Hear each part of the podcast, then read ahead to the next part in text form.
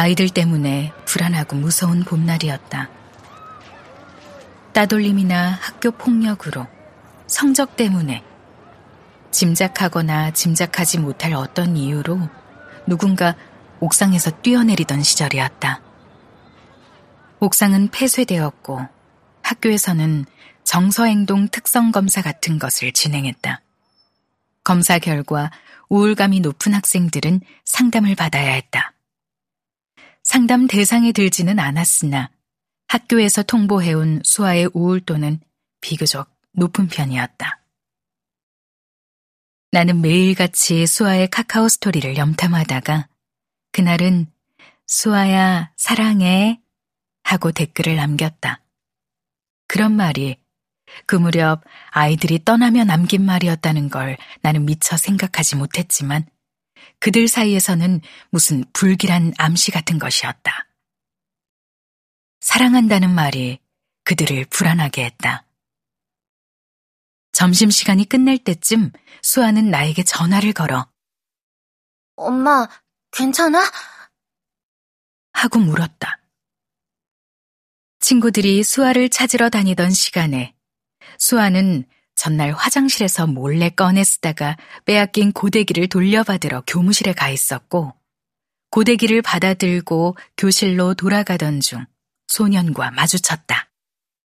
그런 거 아니야. 우리 엄마는 그런 말 잘해. 수아는 아무 일도 아닐 거라고 웃으면서 말했지만 소년의 불안한 재촉에 어쩔 수 없이 전화를 걸었다는 것이었다. 그 후로도 나는 수아의 카카오 스토리에 농담 같은 댓글을 남기곤 했지만 사랑한다는 말을 다시 쓴 적은 없었다. 몇 달 뒤, 수아는 내가 짐작하거나 짐작할 수 없는 어떤 이유로 신도시에 있는 학교를 그만두었기 때문에 그 여름방학의 아이들이 내가 기억하는 수아의 마지막 고등학교 친구들이었다. 신도시 아이의 친구라니, 그 애도 비슷한 아이였겠군. 나는 수아와 수아의 고등학교 친구였다는 남자친구와 투표를 마치고 외출한 수아 아빠를 기다리며 그들이 앉을 자리와 위치를 생각했다. 남자아이의 자리는 소파 왼쪽, 창가에 놓아둔 1인용 캠핑 의자였다. 준이가 방에서 나와 수아의 남자친구에게 어색한 인사를 하고 다시 방으로 들어간 뒤 두 아이가 거실 소파에 나란히 앉았다. 얼마 지나지 않아 TV에서 선거 출구조사 결과를 발표했다. 음, 오늘 아빠 기분이 나쁘진 않겠네. 수아가 TV 방송에 주의를 기울이며 혼잣말을 했다. 수아의 남자친구는 다리가 길고 어깨가 단단하고 몸집이 무척이나 좋은 아이였다. 키가 170cm나 되는 수아가 그 옆에서는 형편없이 작아 보일 정도였다. 그해 여름방학이었다면 희고 매끄러운 종아리를 가진 소년이었을 테고, 여자아이건 남자아이건 비슷해 보이던 아이 중 한 명이었을 것이다. 나는 수아와 남자친구가 사들고 온 음식을 접시에 옮겨 담아 테이블 위에 차려내느라 주방과 거실을 오가며 선거 방송을 힐끔거렸다. 후보 간의 격차는 그리 크지 않았다. 그래서 더 재미있는 저녁이 될 것 같았다.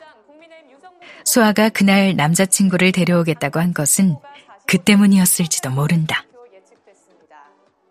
선거가 있는 날, 어쩐지 들뜨고 기대에 부풀어 술렁이던 날들을 24살 수아는 기억하고 있을 것이고, 그런 긍정적인 열기가 남자친구와 가족이 처음 만나는 어색한 자리를 자연스럽게 할지도 모른다고 생각했을 것이다. 어, 이름이 나는 주방 가까운 곳에 놓아둔 1인용 의자에 앉아 수아의 남자친구에게 부드럽게 말을 걸었지만 마음속으로는 수아 아빠가 들어오기 전에 저 아이를 캠핑 의자로 보내야 할 텐데 하고 생각했다. 둘은 지나치게 바싹 붙어 앉아 있었다. 석이에요. 강석. 수아가 서기 곁에서 조금 떨어져 앉으며 말했다. 집은 어디야? 내가 다시 묻자 수아는 서기가 대답할 틈을 주지도 않고 아빤 대체 언제쯤 들어올까? 하며 딴소리를 했다. 다음날 수아가 머뭇거리며 했던 말에 의하면 석인의 집은 신도시에서 한참 떨어진 곳이었다. 준이나 수아처럼 서기도 신도시 아이는 아니었다.